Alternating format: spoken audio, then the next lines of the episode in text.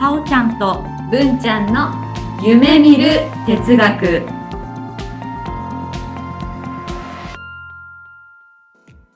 この番組は NPO 法人カナエルで活動するさおちゃんこと菅原沙織と文ちゃんこと鈴木志門の好奇心旺盛な2人がさまざまなテーマに沿ってゆるーく知的探求する番組です。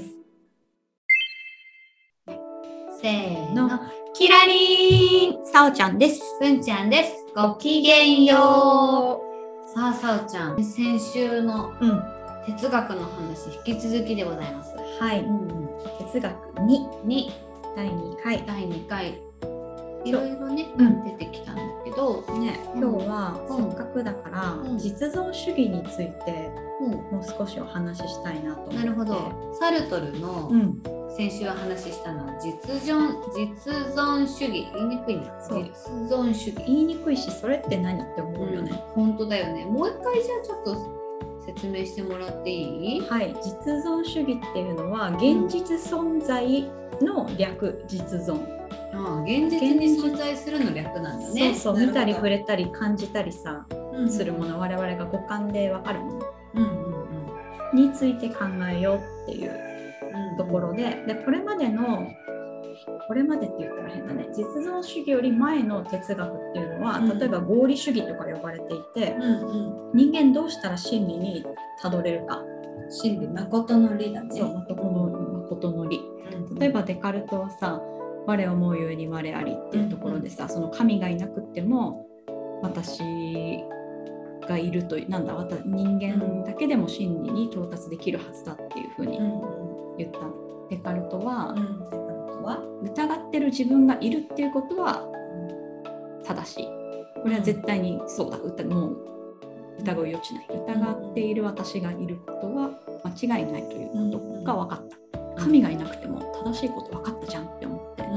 その後いろんな考えが出てきて、えー、と私がいるのは知覚があるから私があるのか私があるから知覚があるのかとか、うん。いろんなご意見が出てきて、でその後ヘーゲルとかだったかな？その A,、うん、A という考え方とうん。それと矛盾する B という考え方があるとして、うん。議論したらきっと C というより良い考え方が生まれるだろうと。ほいうふうに思ったらしいだから A 対 B でガッチャンコして C、C 対 D でガッチャンコして E みたいな。なるほど。でどんどんどんどん人間うん。こう良くなるぜって思ってたっぽいんだよね。でもキルキルケゴールって人が出てきて、うん。その人はなんかそんな真理とかさ言ってるけどなんか私の生活に役に立つのかというかさ実際見えたり聞こえたり、うん。感じれたりするのかとなんかもっと現実存在のことを話そうよっていうふうに思ったっぽい。なるほどなるほど、うん真理というのが、うん理というのを疑ったんだよね。そうだね。なるほどね。みなんか人間みんなこうだよねとか人間の本質ってこうだよねって言われても、うんいや私はそうじゃないよとか思うじゃない。うんだからあの人間は自分の自由意志で人生を決めるんだぜっていうふうに思ってた人らしくて、なるほどうんなるそうそういう考えが出てきて、ほど。その後ニーチェが出てきてうん。その後サルトルが。いるっなるほど。時系列で言うと、キルケゴールが最初なんだね。ぽい。そうかそうか。その前までのその何？ソクラテスの辺からの真理を追求しようって言ってて、いやでも真理って何？見えないじゃんって言ってたのがキルケゴールで、うん。そこからニーチェが出てきてそうそうそう。でそしてサルトルが出てくるんだね。なるほどね。でサルトルは、うんまあ、自分の人生自分で決める、まあ、キルケゴールと同じようなこと言うけど、んんうん自分の意思で人間や人生の意味を作り出さなくてはいけないとうんうんうんいうところで、自分で決めなきゃいけないっていうのが大きいね。そうそうそうでもじなんだろうなこれって若干 NLP にもさ似たようなとこ、うん。こういう要素を NLP 取り入れてるよね。あるあるうんある。ゲシュタルト療法もさ今は、あ今ここ？今ここ。私は私、あなたはあなた。うそう。人間の本質ってこうだよねとか言わないよね。言わない NLP って。うんだからその今五感で感じられるものをどうするかっていうところ、うんまあ、こういう実存主義の考え方が入ってるんだなと思ってる。なるほどね。確かになんかそうなの NLP ってほら8つの前提とかはもうこういうものですよっていう形であるけど、うん他のワークとかうんいろいろなものに関しては、うんて言うんだろう押し付けはないよね。な押し付けてる？押し付けられてる？どうなんだろう。なんかちょっとかなと思うんだよね。私はそう思いました。うんうんうんうんなんだよね。そっかでもそこのまた常識だと思ってるものもうん私たちは疑ってはいかなきゃいけないんだけど、うんゲシュタルト療法は確かに、実存主義だよね。うん実存主義ゆえのうん発想だよね。ううんここにある。そう今ここ。だからレッテルも貼らないようにしてるのかな今ここっていうのは。私は私、あなたはあなた。ああな。それでいいのですみたいなさ。うんそこをでもやっぱり切り詰めていくからうんおかしくなってくるんだよね。うんどっちが正しいの？ああそうそうそう。うん。そうか。シュタルト療法か。そうだね。なるほどね。うん。うん。まあうん。こう私は私で自分の自由の意志で私の人生決めてる私の一つ一つの決断私が決めてんだいって思ってる人もいるけどそれをね遠目から見て無意識ってあるんだよって言った人がね。そうなんですよ。もうね、心理学、今度はあれね、あの心のね、うん。理と書いて心理ね。うん。心理学の中でもさ、うん。もうその一番最初に出てくるのね、うん。人としてね、うん。フロイトさんですよ。フロイト様。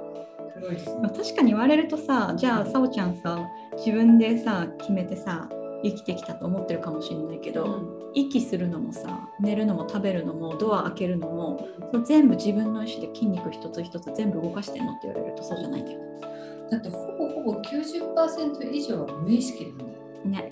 でも意識してるところしか意識してないから、そう。そこがミソだよね、うんうんうん。意識してるとこしか意識してないから全部私たちは意識してると思っちゃう。の。思っちゃうんだよねしてないとこいっぱいあるからねそうね。ね面白いところですよそこがね、でもそこにアピールするのが NLP だったりする。うんそれはすごい大発見だよね。うんねフロイトなんでなんでこれを気づいたんだろうっていうのがすごい興味深いんだよね。ジークムント・フロイトうん。あの人がなんか全てをこう性的な話にくっつけたのがフロイトでしたあっけ？そうなのそうなの。そう全ての原因はね親子関係のせいだっていうので、うん。リビドをね。ああリビドそうあの欲望愛情甘えとかの、今起きてる問題全てはその上の親子関係にあるっていうふうに言ったのがうん。フロイトだね。あそうなんです自分が決めた自分が決めた言うけどもともとの幼少期からの体験のそうですそうです。体験によってあなたはできてるんですよってそうです言っちゃったかそれグーの音も出ない でもそれも、うん。結局はもう分かりやすいよね、うん。その神に決められたというよりも、うん。自分の親の方がはるかに現実的だし、うん。そういうふうになよって言われたらそういうものかってなるから、うん。なんか一番いいモチーフを見つけたなという感じはありますよね。でもなんかそういうことを言うから人のせいにする構図が出来上がっちゃったなって私の目からなるほど。確かにうん。ね、自分でどうにかするんじゃなくていや親がこうだったからとか。なるほどなるほど。この言い訳っうんうんうん。ていうときついけど、うん、そこに持っていけるなって思う。うん。神とかだったら神のせいに、まあ、できるけど、うん。ちょっと遠すぎるからちょっと見えみ見えなすぎるからそうだね。た多席の感がすごい薄いけど、うん。親ってなるとやっぱりそこがすごい強くなるよね。うん。そうだね。ねまあ、でも大発見ですよね。うん。まあ、仏教とかだともっと前から言ってたと思うけど、親子？うん、あの無意識？あ無意識ね。うん、とかさ、その私って何っていうところとかもさ、うん。そうなんだよね。哲学のうん。なんか最初のやつの問いってそういうのじゃないかな。と。私はなぜ生まれたんだろう、うんうん。自分の生きる意味みたいな。うん。なぜそうそう私はここになぜいるんだろうとうか、ん。やっぱり自分が最初なのかなと思うんだけど。そうだね。昔ってやっぱ人がすぐ死んでしまう時時代だったと思うのね。はいはいはい、まあ、お釈迦様の時とかソクラテスの時もそうだし、うんうんまあ、19世紀より前とか、ね、生まれた子供はうんね、うん。危なかったでしょ。うんうん。そうするとなんで私は生きてるのかとかさなんで誰々は死んでしまったかとかさ、生きてる方がやっぱ残ってる気持ちになると思うから、うんうんうん。うん自分ってなんだろうって思うよね。確かに。生と死がすごい近かったからこそ、ん。その思う疑問なんだろうね。うん、でうん私の友達の A ちゃんはめちゃくちゃ信仰深くてすっごいちゃんと神に祈ってたのに召されてしまった。うんうんうん。でも私のが生き残ってる。うんうん。と。これは何だとうん。いうふうに思うよね、きっとね。そうね、うん。そこですごくなんでなんでって考えた哲学者もいれば、うん。やはりそこに何かにすがりたい。だからこう絶対的なものを探して、うん。神だったりとか、うん。お告げだったりとかそういうのに走る気持ちも分かる。うん、わかる。うん。そうねじゃあ、うん。他に何かありますか？その考え方そのへフロイトからあ、フロイト、ニーチェ。ニーチェがいて、ゲシュタルトに行ってゲシュタルトがあり、あと他の面では、うんえー、とフロイトが無意識のことを言って構造主義があり、構造主義ね。うん、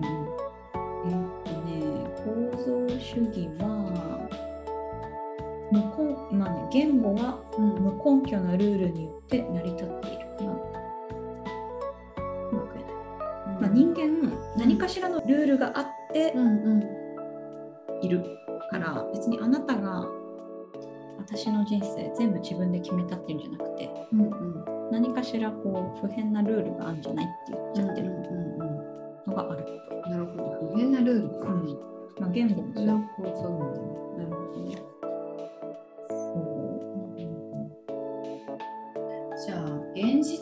のう。うん。この現実のうん。世界の、まあこの現実の世界の哲学って何？なんか今は、まあ、うん我々資本主義の社会の中で生きてるじゃない。んそれはみんな合意だよね。そうだね。その中でこの社会から抜け出すことは不可能だっていうことをボボードリアールっていう人が言ってるらしくって抜け出すのは不可能。そうなんでかっていうと、ボードリアールは労働者の死を延期するっていうことを言ってて社会。労働者の死を延期する。働いてる人がうん、死をそう死ぬことが延期されてる、うん。まあ、うん。延命だよね。だから、えー、と社会は僕たちに死の延期をプレゼントしてくれてると言える。しかしその一方でそのプレゼントがあまりに魅力的すぎるため僕たちは社会に逆らえなくなってしまった。つまり死の延期衣食住医療治安というプレゼント欲しさに誰もが社会の奴隷となり社会の継続に人生を費やすこと。例えば労働の惨めさを感受すること。あとはやりたくもないことに貴重な時間を消費すること。こういったことを当たり前常識というふうに思っているようになってしまったのだと。確かにさこの資本主義の社会でさ、うん。一応なんだろう普通に生きてればさうん死なないっていうかさそうだね。不便ないというかまあ、ある人もいるかもしれないけどうんでもそういうふうに社会がなっちゃっててこれをさ覆そうとあんま思わない大多数の人は思わないような社会になってんだよね。そうだね。うん言われてみれば、うん生活のためって言ってるのとかがそうだよね。そうそうそ自分の生活生きるためう。に、うん、だからその延命がプレゼントされてるから、うん。社会に尽くすんだよね。そう。いや、そうだよ。衣食住と医療と治安。うん。これさもし何にも働いてないでさ私この社会に反対なんでって言って働かないで戸籍も登録しないで病院にも行かないで住むところも借りられないじゃない？そういうこと言ってると。それを取るかサラリーマンというかまあ社会うんにうん、順応して働くか、どっちかって言われたら私は働くんだよね。そうだね。大多数の今の人たちがそれを取るんじゃないかな。そうだよね。でなおかつ今うん学校とかの教育とかは、うんそっちを促してるよねそうだね社会に出るために、うん社会で働くためにって教えてるから、うんそれをやっぱり良しとしてるよね。うん、なんか働いて生活をすることっていうのがもう衣食住医療治安の恩恵を受けるっていうのともう確実にくっついちゃってるからね。これを覆せないよねうん。例えばフランス革命とかだとさ、うん王様が王様だけが美味しい蜜を吸えて、うんえー、と貧しい人たちっていうのはどうしたって止めないんだよね。そうそう自分たちが作った作物をうん余計に自分たちが持っているいることはダメなわけ。うんそうだったらさ怒るよね。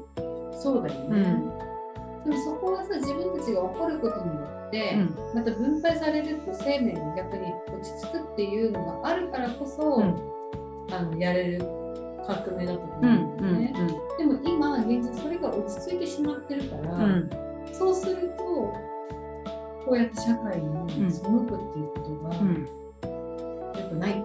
だって自分も死ぬかもしれない。そうだよね。そうか、そう思うともうずっとこれが続きそうだね。そうどうやってこのね資本主義が終わるのかなって、まあ、私の場合株式市場は終わるのかなってねたまたま人と話したことがあって、そうだからみんなの価値観だったり社会基盤が変わったらきっと変わるんだけど。でも今さ人権があるとかみんな所有できる。一人一人が資産を所有していいよっていう社会なわけでしょ。そのそういった価値観を覆すさメリットがさ見当たらなかったんだよね。そうだね。うん。例えばそれが、あの例えば共産主義とかはうん。成功していると一般的に言われてるのだったらいいんだけど、うん。全世界で基本的にやっぱり成功してるって言われてるのが資本主義だよね。そうなんだよね。まあ、最悪の事態に陥らないのが資本主義だよね。そうだよね。ん。っていうのが見えてると、うん。他のところに行かないよね。そうこういう常識のその哲学の人たちも、うん。やっぱり何らかとしてそこがこう覆すけど、ぐらぐらしてる、うん。地盤が安定してる時じゃなくって、うん。やっぱりみんなが疑問を思いなんか感じ出したりとかうん。する時に支持されるんだと思っていて、で今まだそこが安定してるから、新しい常識っていうのが、うん。もしかしたらまだ生まれにくいのかもしれない。ね。まあある人から見たら今の社会もだいぶ変わってきたっていう人もいて、はい、で資本主義は、うん。まあ、実際少しずつ変わってるというか、まあ、うがっちり前からずっと変わらずあるものじゃなくて、少しずつみんなの意識が変わってるなっていう意見もん。あるらしくって、うん。これポッドキャストで聞いたうん完全に受け売りなんだけど、うん。なんか一個は所有の概念っていうのがちょっと変わってきてて、所有自分が持ってる、そうそう、昔はさ例えばマイホームマイカーとかさ、うんうん、あったじゃないそういう言葉、そうね。そうじゃなくて今だったらしカーシェアリング？ととかさあとなんていうんだっけ？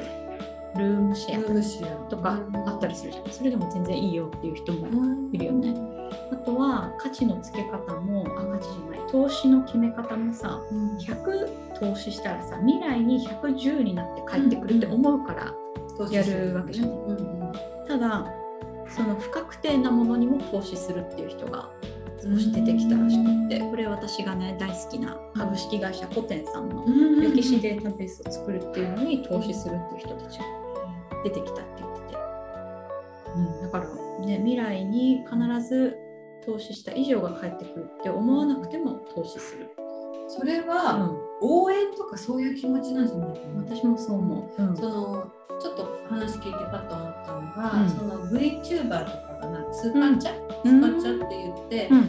こうおしゃべりしてる時にお金をこう投げ銭として出すんだって、うん。でそういうのって、うん。まあ、いわゆる投資なんだけど、ん。別に何か返ってくるうん。その対象を応援する。うん。だからそのあの古典さんの方も、うん。やっぱり古典さんを応援したいから,、うそのお金が増えるのではなくて、うん。応援金みたいな感じで払うのかなと思う。なあそうだよね。もしかしたら将来うまくいったら帰ってくるかもしれないけど、うんうんうんそれ以前に応援だよっていう気持ち、だから消費消費までいかないんだよな寄付でもないし消費でもなく投資でもないってこそう。なんだとこれろうがうまくご祝儀。あご祝儀ってどういう気持ちでお祝い金お祝い。うん、結婚式とかのうん。お祝いって、まあ、額が決まってるけどそれで元取ろうって思わなくない？そうだね。うんうん。相手にめでたいと思うから。うん。だし、だからそこの引き出物が渡した額より多ければ、うん。まあラッキーと思うかもしれないけど、うんうんそれよりもやっぱりおめでとうっていう気持ちが多いから、うんご祝儀に近いうんうん。あそうかも。じゃあ投資っていうことの考え方がその必ず未来に多くなって帰ってくるんじゃなくて、あというかインセンティブとして、うんうん。その未来に110になって帰ってくるものしかダメよっていう考えじゃなくなってきたんだね。そうだね、うん。そうプラスなんだろうプレゼントとかというよりもん。資本主義だから、ん。やっぱり資本というかお金に行ったのかなって思う。うん。普通はお祝いとかだとね、うん。違うものをプレゼントとしてあげたりするけど、うん。そこがこの、まあ、名前が書いてないし、うん。うん。何に使えるからやっぱり先立つものとしてうん。渡すっていうのでお金になったのかな、うん。うん。そう。ね名前は違うけど、うん。うん。お金は変わらないけど、うん。うん。うん。そうねまあ、ちょこちょこ資本主義も変化はしているけれども、うん。でもそれでも資本主義と呼べるから資本主義って変わらないなんていうの。代替がなかなか出てこない多分ね、でもまあ常識的に考えたら、うん、あれってただの紙なんだよね、お金、うんうん、お金。あれも概念というか考えなんていうの、あの紙に、みんなが共通意識としてうん。価値を見出してるから価値があるだけで、そうだね、うん、所詮は紙なんだよね。そうそう。なのでそういうところを疑ったりとかするのもいいかもしれないね。うん。哲学として、うんうんなぜ紙に価値があるのか。うんねみんなの意識って何っていうどうやってそれが獲得されたかとかね、そうね、うん。そういうところから常識がやっぱり変わってるんだなとう。ん、確かにみんなで一個のことを同じように信じるっていうのはどういうこと？ってじゃあその個々がどう大事とかさそんなこと言っててもさそう。みんなじゃあなんで同じものを考えられるのっていうところで難しい。そうそうね、ん。だそこのまあ統一化するための資本の登場ではあったものの、うん。そこがすごいまだまだ考えることがありますね、さおちゃん。はい。他に何かありますか？まあそうね、今後労働から解放されたとしたら、ん。まあ、不安なままぼんやり日常を生きる人間たちが現れるだろうっていうふうに、まあ、昔の人は思っててで今の人たちはどうしたらいいかってとこまあ暇になって我々はどうやって幸福に生きていこうかってところかな。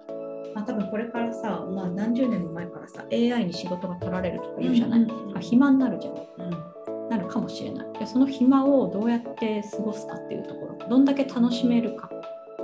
ってところかな。そこを哲学していく、なるほどね。うん。うん。そこはでもすごく感じてるよね。うん。仕事は楽になってるはずじゃない？うん川で洗濯はもう知ったことがないわけですよ。そうだね。で、そこに対して本当にどうやってそう考えていかなきゃいけない。うん。なんかどうせなら楽しく生きた方がいいんじゃない？とはみんな思ってると思うから。もし仕事もせずうん。家事も楽になり時間があったら何する？うん。そうなんですね。うんうんうん。うん。文ちゃん何する？暇だったら。何しよ末人にならないで。う末人にならないからでもすごい。考えちゃうね。私3年寝太郎タイプずっと考えてうん。るいろいろ、で動くの一瞬。うん。えさおちゃんは何する？暇になったらね楽器とかやってみたいな。ピアノとか習ってみへえたいあとは絵を描くな。あいいわね絵はね、うん。うん絵は好き、あとは、うん、ビヨンセの年表とか作る誰の役にも立たないよ。自己満足。それがでも暇になるべきことだよね。やるべきやるべきことでね。超楽しいね絶対。自分がね。でもそれでいいと思う。んだよね、そう。でもなんかそこが私一時期すごいゲームをやってた時に、やめるのが怖くなったことがうん。楽しくないと思うもはや。うん。そういう経験ある？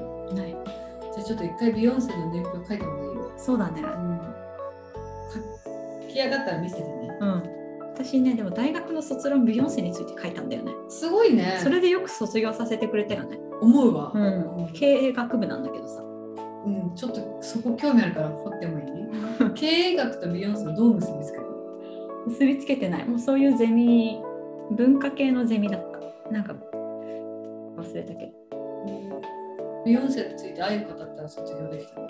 うん何書いたか忘れたけど卒業させてもらった。わそうか。よかった。よかったね、真面目にやっときゃよかったな、まあ、そのゼミもよく好きだったけど。うんうんうん。でもそれがまたリソースになってるよね。そうだね。うん、逆にやらせてくれたことが、うん。さおちゃんの幸福度を上げたの。うん、そうそう。先生はねマドンナのねことを論文とか書いてた。でもそこだからあの理解がある先生だったんだね。そうそうそういう、うん、なんかスニーカーのこととか話す子もいたし、資生堂がいかに日本の美意識を作ったっていう書く子もいたしディズニーランドのことを書く子もいたし。そういうのをうん。こう受け入れられる人になりたいなって思う。うん。課題を出す分は、うん。こういうの出てほしいなみたいなのが、うん。やんわりあるけど、うん。そこから全然抜けたのをうん。拾えるようになりたいなってすごく思うね。うんね。ふんちゃんのさっきのゲームのさ、うんももはや楽しくないっていうのはどんな感じなんですか、なんだろう？あさっきの、んなんかね暇を潰さなきゃいけなくて、うんゲームを始めたの。うんで最初は楽しいの。うん最初は楽しいんだけど、うん、これを今度やめるのが怖くなる。やめるのが怖くなるっていうのはさやめたらどうなると思ってたの、やめたら、うん何もなくなると思うから。それはさゲームなんなんなんだろうね。の上で自分はゲームをやっているっていうのが、ん。自分の中でのうん。アイデンティティだったのね。なあなるほど、だそのゲームをやめることによって、うん。それが失われるって思っていて、うん。でももしもはやその前にすっごいいっぱいやったゲームがやり込んだゲームがあって、うん。最後のゲームがクリアになった時に、うん。何時間やりましたっていうのが出たの600時間ぐらい。うん。それを見て、うん。私は600時間ゲームしてたなって思ったのね、うん。なんかちょっとがっかりしたというか、うん。この600時間があったら、うん。他に何かできたかもしれないってちょっとうん。思ったんですよね。でその後今度は終わらないようなゲームをやり続けるんですえ例えば？ぷよぷよ？ぷよぷよとか。あ ぷよぷよとか。あはいそういうのやり続けると、うん。もうなんだろう楽しいところがないんだよね。義務感。ゲーム感ゲーム感。次のステージがあるからやんやんなきゃいけないみたいな。そうね。で負けても勝っても何とも思わないし。へえ単純作業。単純作業。スパゲッティとか食べてるとこになるんだよね。なんない？わかんない。どういうこと？どういう感な覚だろう？なんだろう。こうもうただの作業になるへえ最初の一口美味しいんだけどスパゲッティとか、うん。あとはもうこうフォークから巻き取って、うん。口に運んで飲み込むっていう作業。になるへえそうなんだ、なんかわかるわかる人いないかな、うん、どっかにいると思う。ねえ、そういうのになっちゃうと、なんかもう辛くなるんだよね、うんうんでもや、ま、スパゲッティはなくなったら、うん。ごちそうさまが来るけど、うん。ゲームをやめられないから、うんなんかやめるのは怖くなってみたいな。うんあの心理は何なんだろうね。初めて聞いたえスパゲッティ一人前だよね食べるの？でもひ一口目がピークよ。そっかお腹空いてなかった？空いてる空いてる。へスパゲッティは特になんかそういう風になるんだよね。なんだろう。寿司は？お寿司は一口で終わるじゃない。だから作業にはならないんだけど。でも10貫あるじゃん10 10貫あ8る貫とか、けど、うん、何食べようかなみたいな。あーネタが違うからいいの？かな。じゃあマグロが10貫だったら同じになるなるなる。へえそうなんだ。うん、作業になるんだな。うん。しかもここがまた不思議なのが、うん。私視覚優位なのに、うん。そのそういう時には体感覚なんだよね。口に入れる口こう何の感覚とか、うん。ゲームもうん。視覚で画面は動いているものの、うん。指しか感覚へえ感覚が切り替わっちゃってるからなんかスリープ状態みたいになってる。のかな。初めて聞いた。不思議な感覚だね。うん。で今そこああいうでも状況がうん。夏人だと思う。んうんうん。なんか面白くもないのう。にそう時間をやる潰す。うんうんうんうん。暇があってじゃあビヨンセの年表もさ、相当やったらそうなるかもしれないそう思うと2週目とか書き出したらそうなるんじゃな。い確かにな。可能性はある。でもかといって、うん。写経ってあるじゃない、うん。あれって、うん。まあその自分にとってはその内容がちょっと正直わからない理解できないことをうん。写し取るっていう作業だから、うん。マインドフルネス的な役割にはなるのか単あ集中するから。集中するかでもさちゃんと意味分かってやった方が楽しい、らそうか。ん、マインドフルネス的な。禅、同じことをひたすらやる。うんうん。竹に打たれるとかねうんうんうん。それだけじゃなくても本当に日々の生活でさ、きちんと掃除するとか。なんかそういったのも禅らしい、そうだね、うん、それもそのお坊さんたちの生活全部がもう修行っていうかさ、すごいあの私ね最近は人手が少ないから、うん。あのルンバをうん。お堂に入れればいいんじゃないかってすごいずっと思ってる。うん。でもそういう考えの方とかはやっぱり絶対入れないんだよね、だろうね。うん。その掃除こそが修行だから。うんうんうんうん。間違いない、うん、朝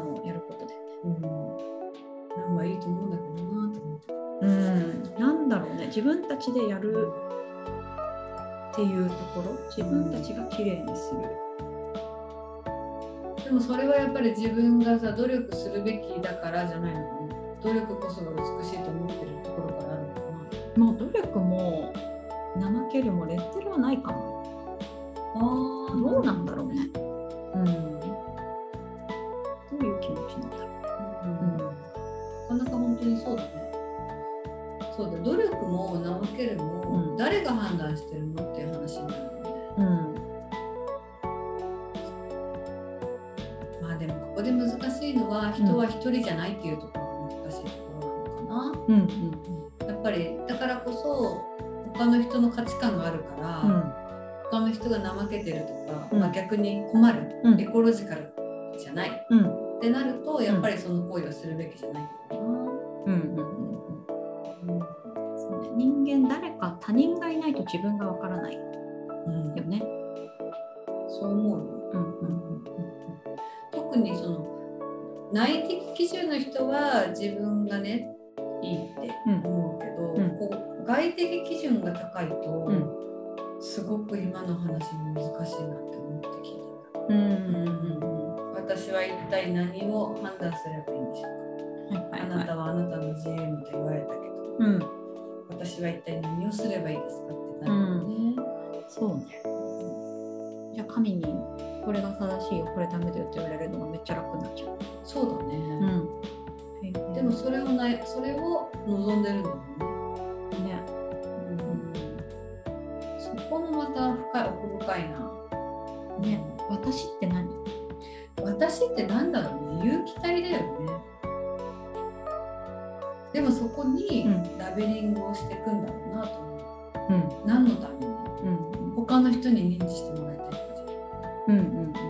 どう？さおちゃんは？私って何？うん私はない。ああ、だからずっとね。私はないっていう説に乗っかろうと思ってて、まあ、なんでないかっていうと、うん。私っていうのはさっき言ったように他の人と比べたりしないと浮き上がってこないでそうね。他の人とか物事っていうのは諸行無常で変わっていくんだよね変わっていくものと私を比べても私も変わっていくわけだし、すなわちもう雲みたいなもんだと思っててうん。うんあ雲のさ例えば一緒に文ちゃんと空見てあそこがなんとかって名前だよ雲ちゃんって名前なんだよって言ってもさ文ちゃんさいやもう2秒後に形崩れるけどいいのって思うでしょ？そうだね。なんか変わってる。そうそうなんかそれそういうものに対して私っていうふうに言ってる気がして、まあ、日々変わってるけど私っていうものがあって私っていうプライドがあり私っていうふうに名前を付けちゃったから怒ったり喜んだりしてるもんだろうなっていうふうに思ってる。あ私はね本当はないです。なるほない。うん。難しいね。今度東洋哲学の回やりましょう。ね。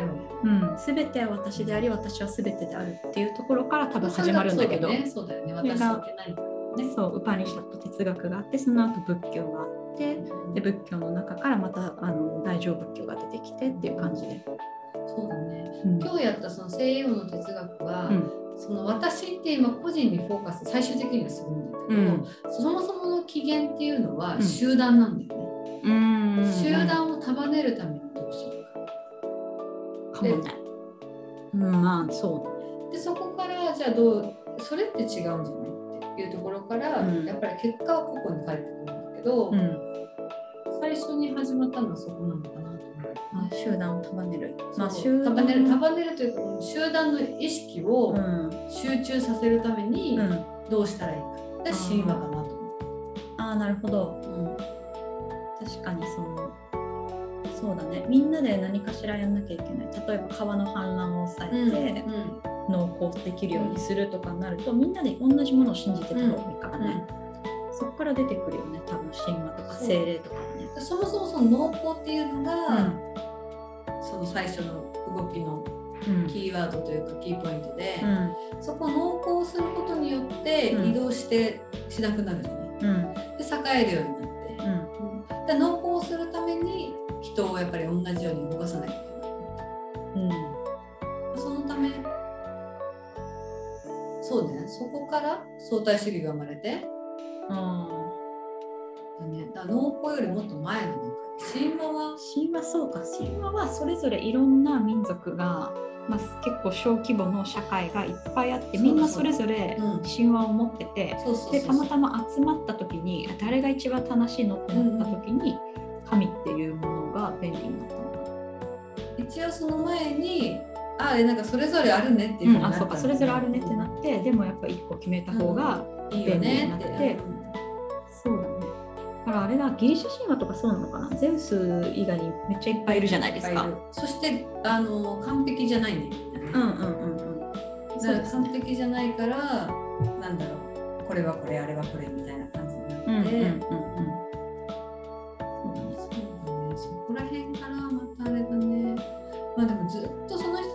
常識を疑ってるってことだよね、うん、基本そうですよね。常識を疑ってきた。そう考えると今この人たちが生きてたら、うん。やっぱりまだこの今私たちが常識だと思ってることもうん。多分疑っていて、うん。で実際コロナで一回ひっくり返ってるもんね、うん。やっぱり常識だと思ってることが。揺らぐ揺らぐわけじゃなくって、うん。変わってるっていうのがあるから、うんうんます？ますこれからねどうやってうん。私たちが生きていくか、うん。何も考えずに生きていくのもいいと思うし、うん。常に何かを考えて生きていくのもいいと思うよね、うん。まあそれを私がどうしどっちをしたいかっていう感じかな、ん。私が最近ね疑いたい常識はうん。時間はあるかっていうところ。ああ存在するかってこそう。とうん過去があって今があって未来があるってこの一直線は本当かっていうところをすごい疑ってんだけどさ。なるほどね。過去は結局記録だと思うから、私もねうん未来があるかっていう話かな。うん。私の今の聞いてる中だと。うん。そうね。時間っていうのもそもそも見えるものじゃないから。そうそれを、まあ、タイムラインとかだと意図的にねちょっと見えるようにうん。体現化してうん。体感しするんだけど、うん。まあ、現実それがあるかどうかだね。そう。でも我々ホモ・サピエンスはこう時間がある前提でしか脳みそ動けないというか、うんうんうんうん、明日が来るってこ考えないと動かないしね。うん、明日があるというふうにしか思えない、うん、そうだね。うん、本当はないかもしれないな。明日があるっていうのはでも全動物も思ってるのか。いやどうわかんない。わかんない。どうだろうね。時間ってあるか私は最近、な、うん、なんで人間だけがこんな考えさせるようにしちゃったんだろうって思ってる。地図ができちゃったからじゃない？認知革命っていうのが7万年くらいにあって、あ7万年前くらいか。にあってえーっと現実にないものを思い浮かべるようになっちゃった。から。それがうん、果たして優れてるの？か、それはわからない。が私の中で常識。をちょっと覆したいかな。うんうん本来だったら逆に本能的うに、ん。産めや増やせよで子供を産んでうん。ボンボンボンボンしていった方うが、ん。遺伝子的には勝ちなのに、うん。すごくその知識をというか考えることを増やしたために、がうん。違う方向に進んでいったりとかうん。してるのを感じずにはいられない。だからこそこの成長進化はうん。成功だったんだろうか、うん。えサピエンス全史読みました？読んでない。なんかそういう感じです。その人間は果たして幸福になったのかっていうとこ。ろあー。ってことをずっと解いてますいや思う、うん。本当に、うん。いわゆる自死を選ぶのだって人間だけだし、うんななんていうんだろうこんだけこう考えたりとかすることが、うん。果たしてうん。成功だったんでしょうか、うん。どう思うん。まあ、どっかしらでその遺伝子の戦略ではあったとは思う。こういうふうに考えたりする。まあ、でもなぜねそのサピエンス全史でいう認知革命っていうのが起きたかは、そのサピエンス全史の中だと分かっていないってなって。てなるほど。そこがまたこうさなんでだろうなって思わせるさいい本だったよ。よきっとね神がね、うん。試練を与えたとかになるの。神が出てくるそう思う人もいるだろうね。ううん。ん、でも本当そうよね、うん、そう。ね。ネアンデルタール人はどうだったかとかもちょっと気になるんだよな。あの人たちには脳みそがでかいから、そうだね。あの骨格のなんていうか感じが違うもんうん、ねだ、から我々の五感じゃなかったかもしれない。でし、もごめんね。脳みそが大きいっていう割合から言ったらクジラとかの大きくない？人間割合だけで言うと、うんうん割合だけで言うとまあ人間はなかなか大きいんだけども、うん体積から言うと、うんクジラとか、うん、なんだ他に？いるかもね。方が大きいんじゃないかなって思うんだよ可ね。能性あるわ。まあ、クジラの世界はクジラの世界で、なんかあるだろうね。うん、そう思うんだよね。うん、だけどクジラが人間ほど進化してないよね。一応文明っていう観点からいくと、そうなってないよね。そう。うん、もっとその何あのトリトルみたいにさ、うん。海の中で深海王国みたいなのがもしかしたら作られてるかもしれないけど、うん、でも比較的ねそういう話は聞かないから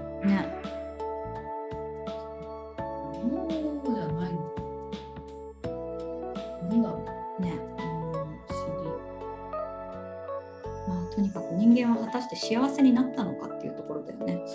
こんなにさ不便なくさあらゆることが可能でさ明日ご飯が食べれるか分かんないっていう人は相当少ないと思うんだよね。この地球上いるはいるけど。コンビニに行けばさ日本だったら何でもあって。ねあの飢餓とか疫病とか戦争で死ぬ人っていうのはだいぶ減ったじゃない。そうね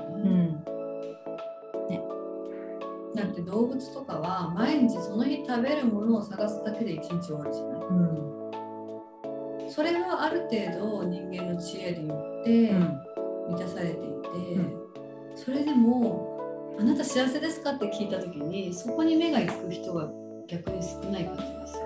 うんなんか私は本当ねいい学校に来た方ですとか、多分いろんな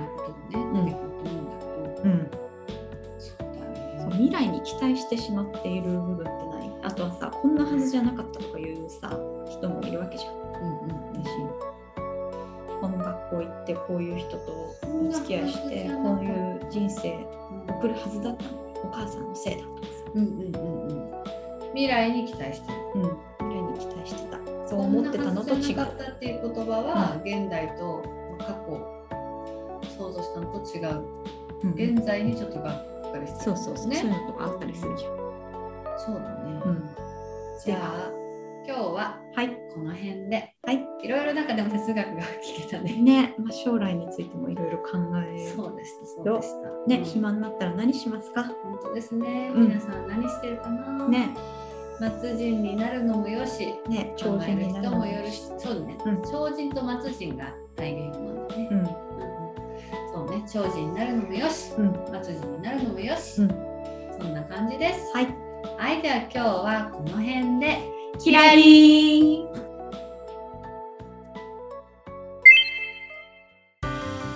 さおちゃん、さおちゃん。は西洋の哲学もいろいろあるんだね。みたいだうんね西洋と言ったら、うんあと東洋もあるんだよね。あっとその話はまた今度。はい、次回は文ちゃんとさおちゃんで東洋哲学についてお話しします。お楽しみに。キラリーン